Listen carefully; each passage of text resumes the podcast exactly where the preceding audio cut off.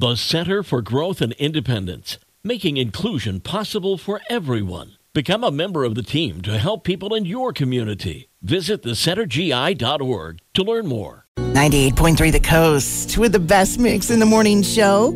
I'm Ginger Martin, and it's today's happy headline right now from United Federal Credit Union. We get you.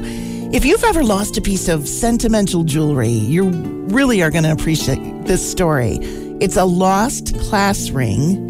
A man named John Lashinsky lost his uh, class ring back in 1997 while he was playing outdoor volleyball at Virginia Tech University.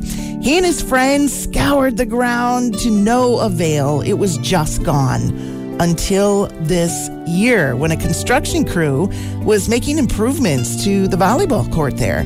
One of the construction workers found it when he was digging in the dirt, and since John's name was engraved inside the ring, the construction worker was able to look him up on social media and return the ring. John said when he got it back, he was shocked. It was hard for him to believe that it was actually found and returned, and that after 25 years in the sand and dirt, it looks in really good condition.